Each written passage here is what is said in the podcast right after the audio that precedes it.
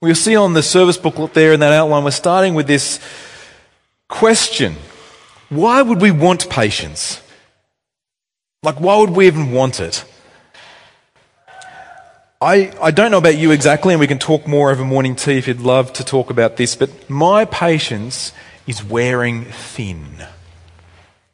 Over the last couple of years, the last few months, I, I felt my patience just wearing thin. To a point where it, it feels like there's not much left, I'm at the point of running out. So, how is your patience? Is your patience thick? Is it strong? Is it, is it durable? Would you like some more? I would. Uh, this pandemic and a multitude of overwhelming forces and factors are producing, I think, unseen before patience. We're seeing an impatience in our society, an impatience among people, where patience is wearing thin, and even God's people, Christians, are just lashing out in impatience everywhere. And therefore, friends, I think that we are in the perfect season for producing this fruit of the Spirit. Uh, we preach through books of the Bible, and we've, we've, we've been in the book of Job earlier in the year. First, before that was First Peter. Uh, then we moved through and uh, we spent time in 1 Thessalonians looking at church culture. And we could have, as we come to the end of the year, because the year is fast becoming over, we could have said, well, what's the next book? And we thought, well, actually, what do we need? What, what does our church need? But what does our city, our region need? What does our society need? And I think we need the fruit of the Spirit. There's a saying in agriculture that if you want to grow some things, yes, you need lots of fertilizer, and, but actually some things you want to grow and you actually want the ground to be a bit harder, the ground to be a bit less nutrient rich. You don't want necessarily easy seasons for some things to grow well. For example, wool. If you want to grow fine wool, you don't want rich ground. You want it to be a little bit harder, otherwise the wool blows out. It becomes too thick and it's micron. Sometimes when you want to grow a vine, you don't want the vine to be established in easy growing conditions because it won't put down roots, it won't grow vigorously. And friends, it's the same with the fruit of the Spirit. We are in the perfect season for producing love and joy and peace and patience and kindness. All those things that we need to produce because the season is hard. The ground is hard. And for our hearts, this is the perfect season for us to be in a series and thinking about, are we producing this fruit in such hard times? Anyone can produce patience when things are going well. Anyone can be peaceable. Anyone can be loving. Anyone can have joy when your circumstances are going well for you. Anyone can have all those things. I've got a holiday coming up. I've got a life is well, I've got a job, got my salary coming in, buying the stuff I want. Anyone can have any one of those things when life and circumstances are good for you. But it's when life gets hard, that's when producing this fruit becomes real. And of all the fruit, all the fruits, I think patience is one of those ones we just see less and less of in our society and in us, in me. And maybe if you know me well enough, you've seen it. This morning we had some significant sound issues here. It would have been easy for us to lose patience. And you may have noticed, and we had to kind of sort things out, and even the keyboard and the, the guitar and the piano, it's all not working. Even now, we've had to work and see the, the fruit of patience grow. Of all the fruits, I think patience classically, there's nine fruits you see in Galatians. Uh, Galatians 5, we had as a call to worship, those nine fruits. Of all the fruits, I think patience is the one that lends itself most to the most classic funny memes.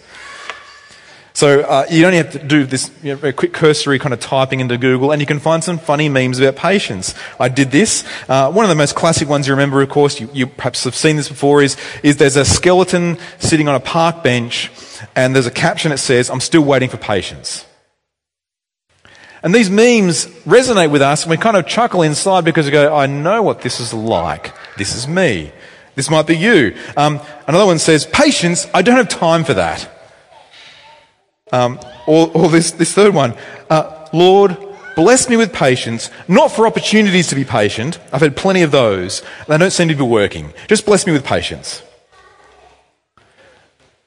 And my favourite in COVID season I had my patience tested and I'm negative. What is patience?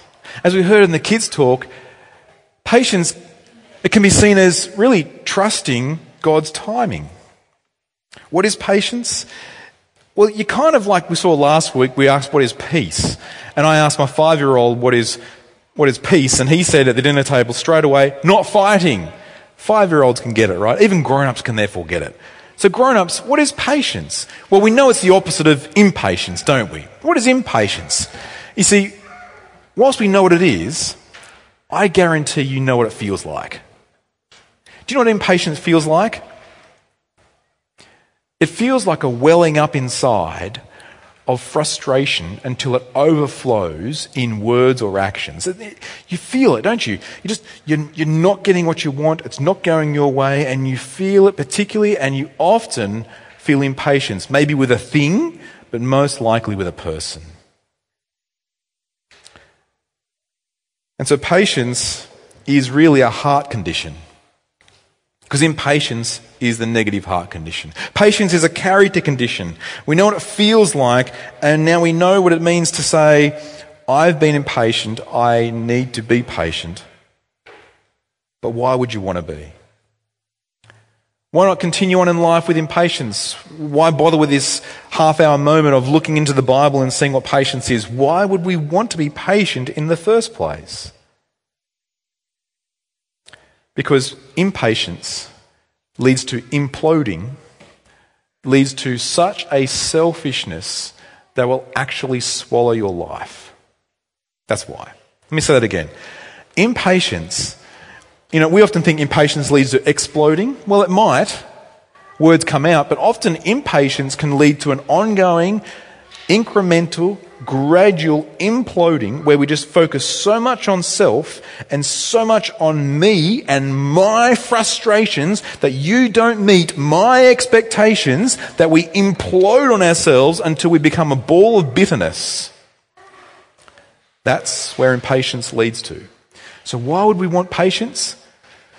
Because God has made us to be not a ball of bitterness. God has made us to enjoy Him to enjoy life, to glorify Him. And that is something that we look at patience and think, well, I want that fruit in my life. I need that fruit in my life, especially now. And the first thing that God says in His Word, as James pens these words, is an imperative. Look at verse 7. Be patient, therefore, brothers and sisters. Be patient. Now, an imperative is a command, it's a doing word, it's a verb. It says you need to do this. You actually need to be patient. So, straight off the bat, straight out the gate, as James writes this section, with this kind of proverbial wisdom section, he comes out with this imperative you need to be patient. And here, patience is ultimately defined, as we heard in the kids' talk, by what we're all waiting for, whether we realize it or not. And that is the coming of the Lord. Be patient, therefore, brothers and sisters, until the coming of the Lord. This phrase is used twice in this passage in James. The coming of the Lord. What is that? If you, if you are new to Christianity, you're tuning in online or you're with us in person, we're so glad you're here and we're so glad you're meeting this phrase because the coming of the Lord is on the calendar. It's not on my calendar or our calendars. You won't find it on iCal or Google or any other calendar because the Bible shows us, Jesus says, we don't know when it is. But Jesus says there is a day scheduled in by the Father's will in human history where the Lord Jesus will return. He came the first time. If you want a summary of the Old Testament, which is a lot of books, it's a big section of the Bible. Here's a summary of the Old Testament. Someone is coming. Someone is coming someone is coming. That's a good summary. And a summary of the New Testament could be this someone is here, someone is here, someone is here. And at the end of the New Testament, the book of Revelation, there is a prophecy, there is more than a prediction, it is a scheduling. It is this someone is returning, and his name is Jesus. He is the Christ, he is the Lord, he is God himself. The God man will return. As I said last week, often when I'm sort of reading or, or watching um, Lord of the Rings, and I'm summarising that with our boys at the moment for their bedtime story. So they get, they get you know, books and, and Bible, and now they want to delay going to bed, so they want a story. And so I'm just summarising Lord of the Rings. But what always strikes me about Lord of the Rings is the very first scene when Galadriel narrates. She says, what was known about the ring and the history of Middle Earth, history became legend and legend became myth. And we treat the Bible like that. We just treat it as, well, it's just, a, it's, it's like Greek myth or fairy tales, but it's actually not. It's nothing like Grimm's fairy tales. It's nothing like Greek myth because it's grounded in history. You can find the things in the Bible grounded in archaeology and history, things that are measurable, uh, discoverable, true, and tested. You can see them. Christianity is not about leaving your brain at the door. It's actually about thinking and relying and trusting your life on trustworthy things. And here's a trustworthy saying he is returning, friends. He's coming back. And so James writes Be patient, therefore, brothers and sisters, until the coming of the Lord. As we read James, it's helpful to know a bit about him. James is actually the half brother of Jesus. So when Jesus was born to Mary, Christmas time's coming, we remember that. The incarnation. Incarnal Latin means God in flesh. God in flesh. The, the miracle that God comes to humanity into human form. He comes to save us. Jesus is born to Mary and Joseph. But Mary and Joseph have other children as well. In fact, we know that Jesus' brothers and sisters throughout their teenage and adult years, you know, had interactions and, and, and we actually meet James here. He's actually Jesus' half brother. He's one of Jesus' brothers. He's also a leader at the church of Jerusalem. And when he writes this letter, he's a friend of Peter who writes, he's heard Jesus say on repeat throughout the gospel accounts, I will return. Jesus is telling us he's coming back. And James is just reiterating that. In the New Testament alone, there are 300 references to the return of Christ. Jesus says in Matthew 24, verse 42, Therefore, stay awake, for you do not know the day the Lord is coming. Peter writes in his letter that we read, our cross reference passage, he writes this in 2 Peter 3, uh, verse 8, that, that we think, well, he's not coming back, and you know, it's legend, uh, sorry, uh, history has become legend, legends become myth. We think he's not coming back, but Peter writes this, but remember this, with God, one day is like a thousand years, and a thousand years is like one day. So, brothers and sisters, be patient until the coming of the Lord. And James illustrates what this could be like for us by using the patient farmer illustration. Yeah, now, the kind of the running joke around here, of course, is what Russ, you know, uses farming illustrations, farming analogies, because that's my background. But the Bible's full of agricultural illustrations, and here's one of them. So sorry if you're not a farmer, but I think you'll get it. And I, what I want to show you is it actually applies to your work and your life as well. But James says in verse 7 Be patient, therefore, brothers and sisters, until the coming of the Lord. See, have a look at the patient farmer. Look at the farmer. He waits for the precious fruit of the earth, being patient about it until he receives the early and late rains. Farming is about working and waiting. Of all things I learnt growing up on the farm, uh, and working for other farmers is it's in many ways it's hurry up and wait. That's farming. So particularly, uh, I got a job in my out of high school years. I drove a truck, and uh, for a farmer, it was a big truck, a lot of fun. Um, but the, the biggest thing about harvest time, and harvest is just around the corner for us, is it's all about hurry up and wait, especially if you're a truck driver. Right, header drivers, that's an office job right? They sit in that header, all they just press a button, it just goes up the road, comes down the road, turn around. I might get on Twitter, you know, like drink my cup of tea or my Coke, whatever I'm doing, kick back and relax, feet up, don't have to touch the pedals. Header, office job. Truck driving, on the other hand, that's different. Hurry up and wait. So what that meant for me was, if you're on the truck, right, you're pulling into the paddock and you're hurling it around, you're finding the auger, you pull underneath, air brakes going, you jump out, you unroll your tarp, you get up, you turn the auger on. Well, often the auger engine is For some reason, all the engines on the farm is the hardest engine to start. You're trying to get the auger going, get the auger going, the grain's going in, you make sure it's spilling over the sides, you've got it not too heavy because the scalies will catch you, and then you, you keep that truck moving forward, you get the grain in, you roll the tarp back on, and you hurl out of the paddock, you drive 30 k's to town, you pull into the silos, and then you wait. You hurry up and wait. And you could be waiting at the silos in a queue of 60 trucks for two or three hours. Farming is hurry up and wait. But gardening is that too. You don't have to be a farmer to get that. With gardening, you've got to plant the seed.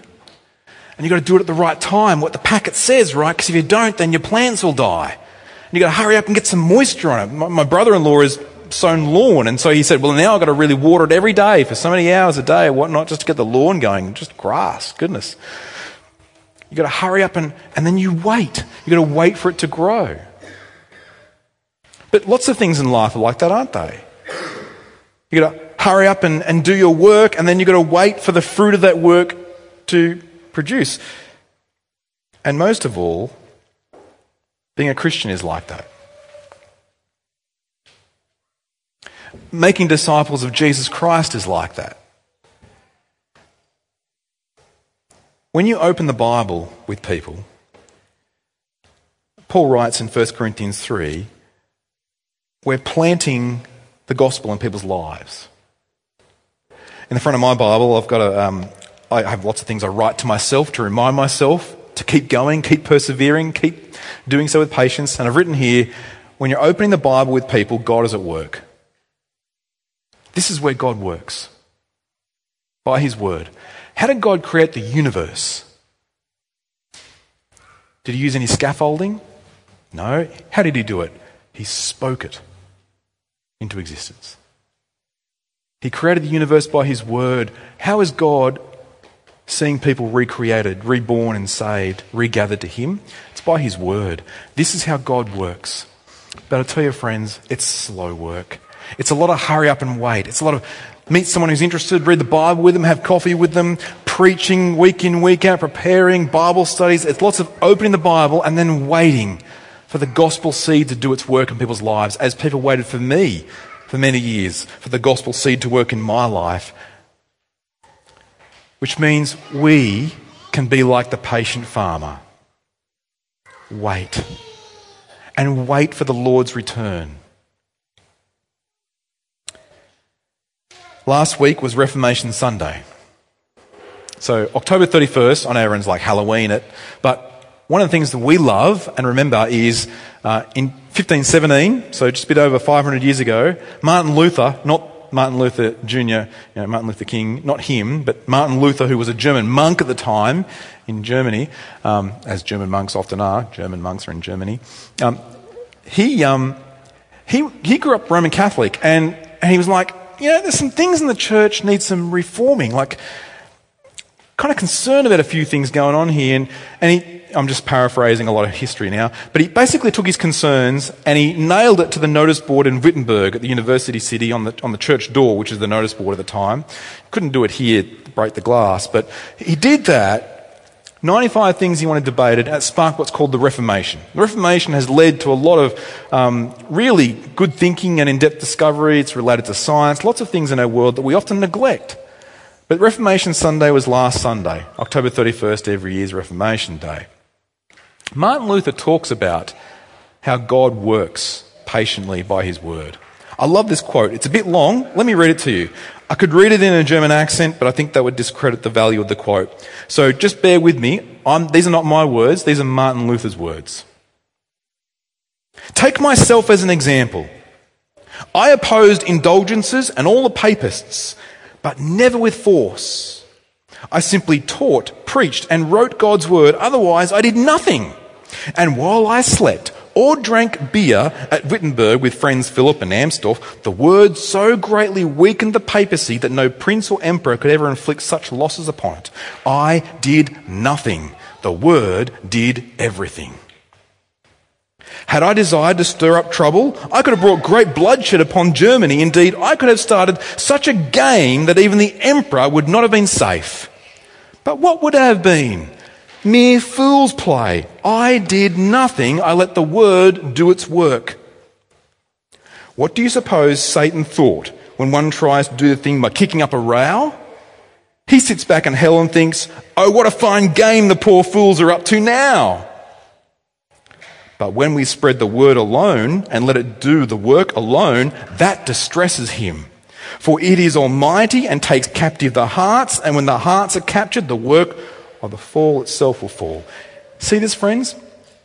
We live in a season when we need this. We live in a season where we are so tempted in our impatience to get angry with the government and do our thing and do all sorts of things to stir up trouble. I've read things about putting sand into the gears of government by our actions. I just, I just don't think that's the way it's going to work. I don't think the government cares that much by our actions, to be honest. And by the way, that's not where the power is. It's not where the power is, friends. Brothers and sisters in Christ, where do you believe the power of God is? It's in the Word. So let us be people of the Word, patiently speaking the Word of God, the gospel, and then let the Word do its work. Sleep the sleep of the righteous. Drink beer in Wittenberg or Bendigo. Let the Word do the work.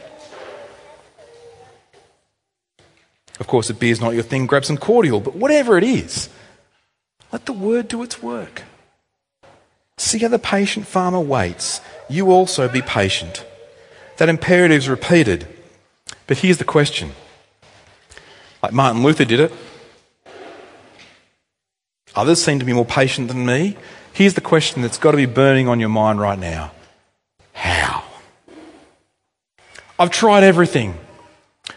I sat up and listened to the late night commercials. You know those late night commercials? Somehow, you know, you know it's like you sit on the couch, right? You sit on the couch and you, you often wonder how you got there. Why am I still on the couch at one o'clock in the morning?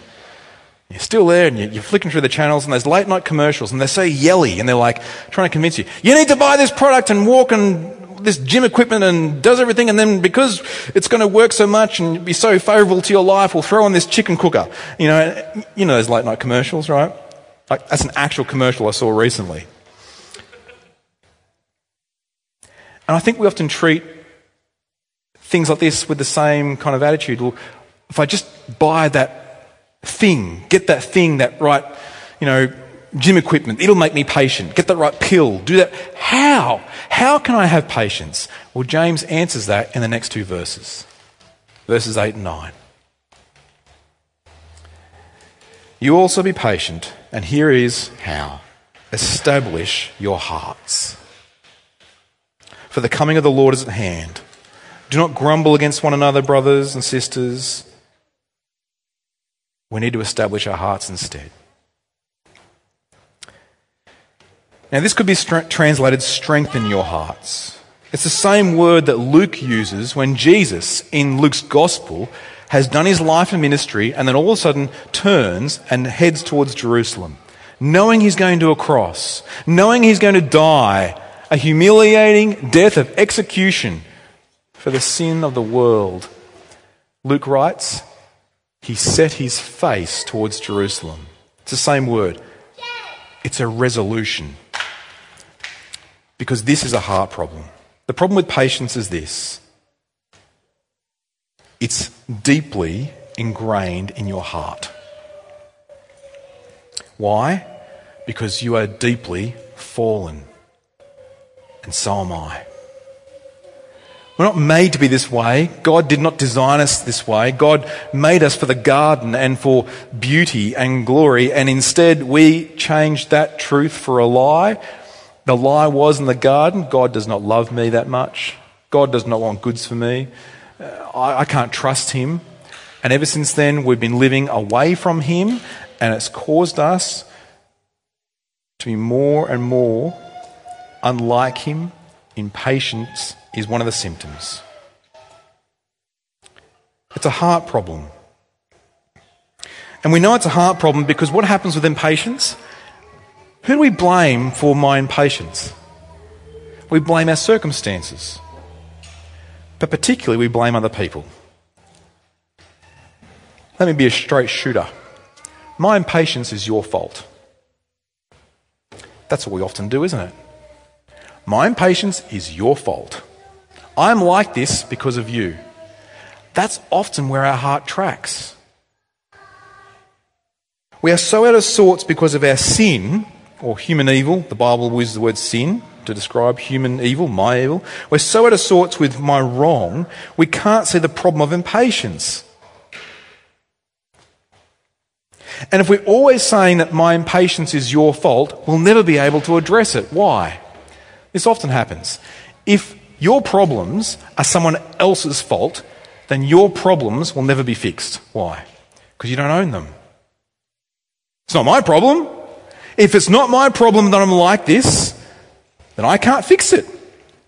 But if I can admit wrong, if I could actually humbly admit that I'm wrong, then I can actually address the problems in my life. But if it's your fault, how am I going to fix it? Because it's your thing. I can't fix you. But if I can admit the impatience is in me, that's when I can start to see it addressed. And that's why James gets to the heart of the issue. God is getting real with us. Establish your hearts. What does that mean? It's the opposite to a short temper. See, impatience is a short temper. Your temper is short, short fuse, gone. Establish your hearts, strengthen your hearts for a long temper. To be able to absorb the frustrations, to absorb the pain. Here's a diagnostic of your heart. Verse 9. James gives a diagnostic. How do you go at this? Do not grumble against one another, brothers and sisters. There's the diagnostic chart. How do you go at not grumbling against one another? Who wants to, who wants to say, that is never my problem? Of course, it is my problem, isn't it? It's my problem, it's all our problem. We are so tempted constantly to grumble against one another. James writes, Do not grumble against one another, so you may not be judged. Behold, the judge is standing at the door. See, grumbling is a symptom of impatience, and grumbling against one another is a form of judgment. Because when I grumble against you, I'm actually judging you. I'm actually saying, I'm the judge, you're at fault, I'm going to judge you. Grumbling is the most judgy experience a human can have. To be judgy is to grumble, to grumble is to be a judge. And we set ourselves up as judges. We place ourselves in the judgment seat. We claim to have all wisdom and all righteousness. I'm right, I'm wise, you're wrong, and you're unwise. And we treat people with contempt and judge them rather than being patient with them. Friends, we are in a season right now, especially, we're going to need to be careful we don't grumble against one another, even brothers and sisters in the church. It's such a temptation. I think when, when two grumblers get together, it then snowballs. Because we found someone that agrees with us. Oh, yeah, you're grumbling, I'm grumbling. Let's grumble together. And we go rumble, rumble, rumble. And all of a sudden becomes an imploding volcano of grumbling and there's just lava everywhere. It's such a temptation. But as I said before, here's where we start. Can we start turning grumbles into prayers for people? Instead of grumbling about people, could you turn that, stop yourself and go, actually, is grumbling going to work at all? Like, is it going to fix anything? Is it going to change anything? Does grumbling change anything at all? Negative Ghost Rider. Doesn't change a single thing. Grumbling changes nothing. Prayer changes everything. Instead of grumbling about something or a person, pray about a person or something. Often when we're under pressure, we lash out in anger. We say words we wish we could take back. We judge people rather than look at them the way Jesus does. How does Jesus look at people? Does Jesus walk around grumbling about them? No, he looks at them with compassion. Here's the warning, friends. Do not grumble against one another, brothers, James writes, so you may not be judged. Here's the warning the way you judge someone, the way you measure someone, will be the way that you are measured. The measure you use will be the same measure for you. Now, of course, we find this hard, don't we? Who doesn't find this hard? I find this like near impossible. I, find, I almost want to give up now, except I know the gospel is coming. But just for a moment, James says, he writes, take a look at the prophets. Just look at the prophets. Verses 10 to 11. Verse 10. As an example of suffering and patience, brothers and sisters, take the prophets who spoke the name of the Lord. Behold, we consider those blessed to remain steadfast. You've heard the steadfastness of Job. You've seen the purpose of the Lord. Take the prophets. Um, if we were going to take the prophets, we'd be here a long morning, so I'm just going to take a sample. Here's a sample of some famous prophets. So people even, even if you've never read the Bible much, you may have heard of them. Here's the first one. Go back, way back in time, one of the first prophets, right? Um, Noah. So there was a Russell Crowe movie. I'm Noah, Russell Crowe, Gladiator. You know, that movie was terrible. Uh, that impression was terrible. My name's Russell, too, you know, whatever. Um, the movie was terrible because it wasn't based on the Bible right? It was apocryphal at best. But if you actually go and read Noah's story in the Bible, and I encourage you, go and read Noah in Genesis. Here is a guy in a society that is spinning out of control with wickedness, awful. People are doing awful things to one another. And God says to him, I want you to build a boat. And Noah's like, uh, Where's the water? I want you to build a boat, a big ark. And whoever trusts in me, trusts in the ark, gets in the ark. Go and preach that. Go and preach they need to turn to me, trust in me, get in the ark, and be saved from the judgment of a flood to come. Do you know how long it took Noah to build that ark? 120 years. So Noah preached for at least, scholars estimate, 75 years. He may have preached for the full 120, like he's building and preaching and building and preaching.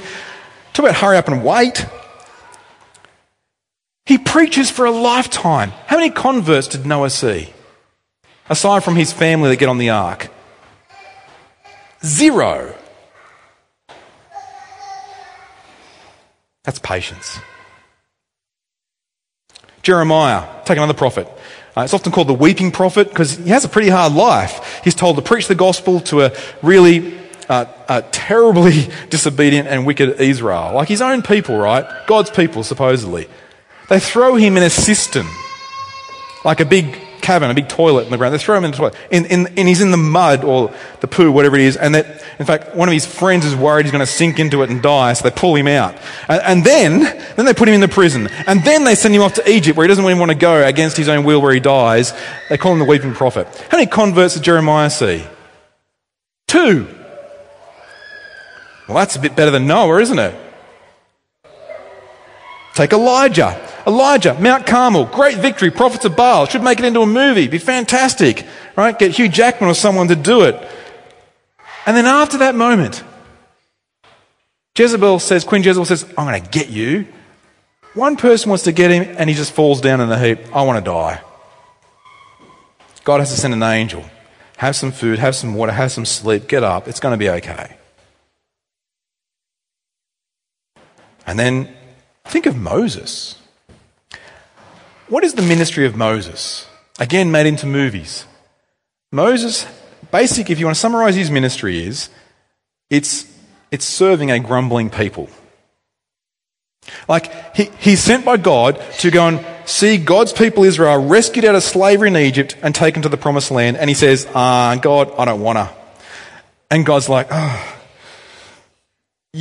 I'm going to give you I'm gonna, all the power. I'm going to give. No, I can't. I can't. I'm not a good preacher. I'm not a good speaker. And God's like, all right, Aaron will be the preacher. You'll be the leader. Go and do it. And he's like, all right. Goes and takes the people out of Egypt. Wandering in the wilderness for 40 years because they grumble, grumble, grumble. The whole time they just whinge. The whole time. And eventually, Moses has just lost patience and he's had it. A couple of times, actually, but one particular time, they're whinging. We got no water. We just want to go back to Egypt. We had lots there, even though they were slaves and they were beaten up. But we had so much. And what does Moses do? Fine! He gets his stick, he strikes a rock, and water comes out. There's your water. Feels like you're talking to a four year old who won't go to sleep at night because he needs his bottle of, you know. They're having a tantrum. Moses loses patience. He has some patience, but he loses it. What is James saying? When you look at the prophets, then look at Job. You've heard of the steadfastness of Job. Of course, we have because we are in the book of Job. Job initially, when he suffers terribly, great book for sinners and sufferers, 42 chapters. We did eight sermons in that book, and we saw the suffering that Job went through. Initially, he seems okay, but at the end, he is very grumbly. What's James' point? It's not take a look at the prophets and stay there. It's look at the prophets and see how they could possibly persevere when they lose patience too, like you. And how do they do it? Look now at the purpose of the Lord. Look at the Lord who loved them. Look at the Lord who loves you. And what is the purpose of the Lord? James writes it right there in verse 11. You have seen the steadfastness of Job. You've seen the purpose of the Lord. What is it? How the Lord is compassionate and merciful. That's the purpose of the Lord. The Lord is not grumbly. He's not frustrated with you. He's compassionate and merciful towards you, even as you're grumbly and frustrated. Isn't that incredible? It's called Amazing Grace. We sing songs about it. The Lord is compassionate and merciful. You've seen the purpose of the Lord, friends. We all need patience. I need patience.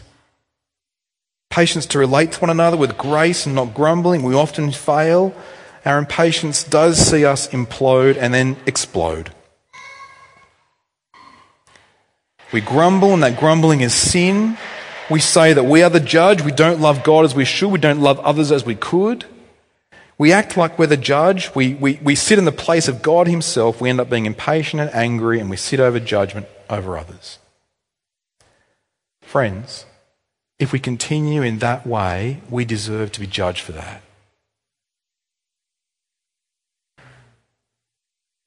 It is disordered, it is disobedient way to live, and it's not how God has designed us. We need to be patient. But, friends, the imperative is not enough. We can't do it. We fail at patience. Even the prophets had their moments. They were not perfect, but taking a look at the prophets help us now to gaze at God. Look at the prophets. But now gaze at God. Don't let your gaze move from Him. For when you gaze at God, you see the good news, the gospel of perfect patience. Jesus changes everything. Earlier, when James writes, he says something that I think is a little bit strange when you think about it. He says, Behold, the judge is standing at the door. You have to kind of wonder when you read that, don't you? The judge is standing at the door.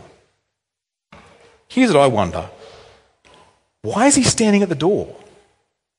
Why not come on in? How long have you been standing there for, Jesus? Why not come on in? Why is he standing? What's he waiting for? But we see in 2 Peter the purpose of the Lord, don't we? He's standing at the door. He hasn't come yet because he's compassionate and merciful with us. He wants us to grow in patience, but more than that, he wants us to rely on him, to trust in him, to turn to him. We read this in, in 2 Peter, so you've only got to turn over again. It's just a couple of books over. In 2 Peter chapter 3, verses 8 and 9. But do not overlook, 2 Peter chapter 3, verse 8. But do not overlook this one fact, beloved. With the Lord, one day is a thousand years, a thousand years is one day. The Lord is not slow to fulfill his promise, as some count slowness, but is what? He is patient. With who? Look at those words. He is patient towards you. Towards you. God is getting personal with you right now. The Lord could come at any moment, but why is He waiting? Why is He standing at the door and not coming in yet? Because He wants you to come to Him, for you to trust in Him.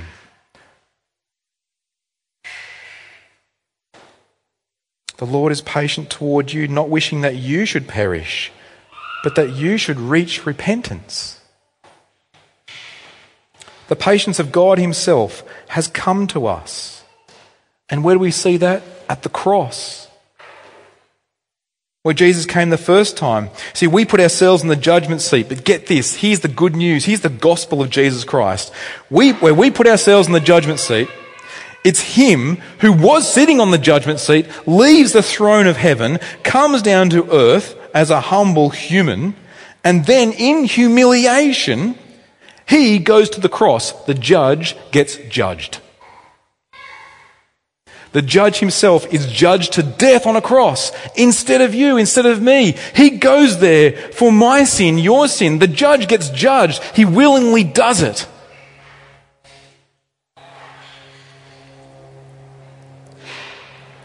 Friends, this is the moment of your life. Everything has been working by God's background, working in His Word. Everything is working. He's been patiently working to see you meet Jesus now for you online or you in person to meet him now. God is getting personal with you. He doesn't want you to perish. Christ is saying to you now, come. Come. The Lord is saying to you, it's time to turn to me. Don't run away. Don't ruin your life into judgment and hell. Instead, turn from your sin and trust in me. He's good and gracious and patient towards you. You'll hear in our next step news um, how you can follow that up further if you want. Uh, come to dinner where there's a group of us, we're exploring Christ, or I'll shout you your favourite beverage. And we'll just open the Bible and we'll meet Jesus and read through and see what he says about himself and who he is. And, well, we'll let the, the word do the work. For us who belong to Christ, though, Peter further writes in chapter 3, verse 11 since all these things are thus be dissolved, what sort of people ought we be?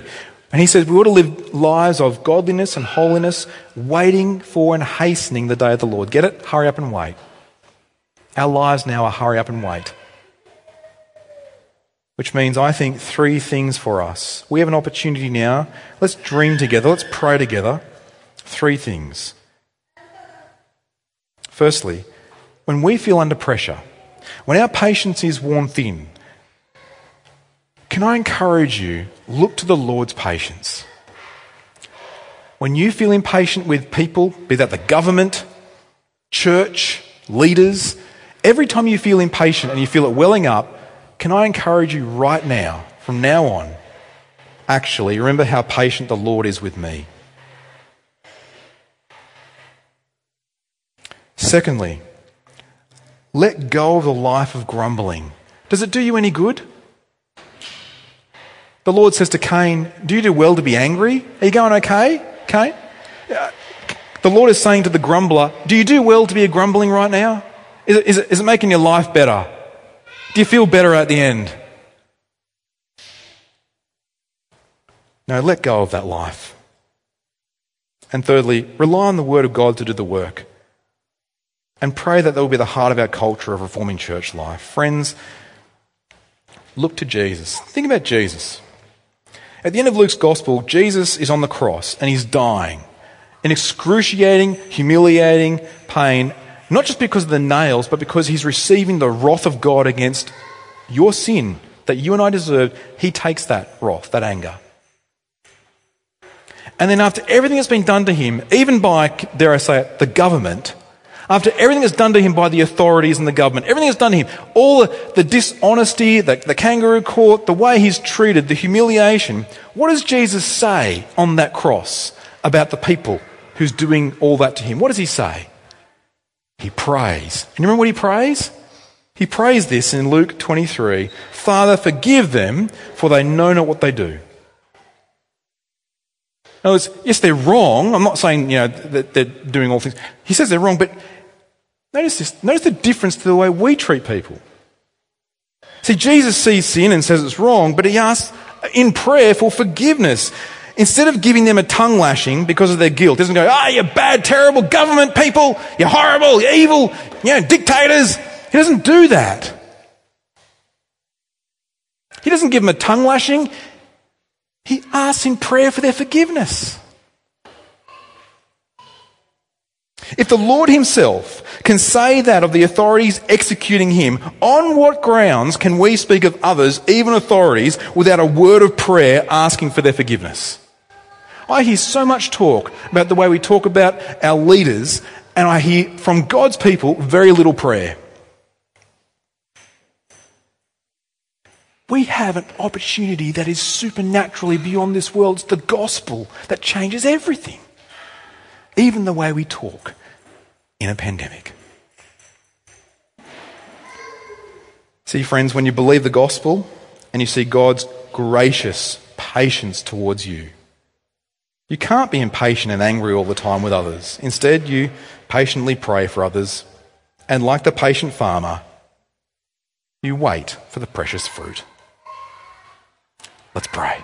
Let's pray, friends. Our Father in heaven, there are many of us in this room or tuning in online who are struggling with impatience this season. And so we pray for patience. We're asking for the patience of Christ by the Spirit of Christ that we would believe upon the gospel of Christ's patience towards us and that we would grow by grace in that patience towards others. Make us more like Christ, saved and shaped by Him. Whatever happens as we wait for His return, we ask in Jesus' name. Amen.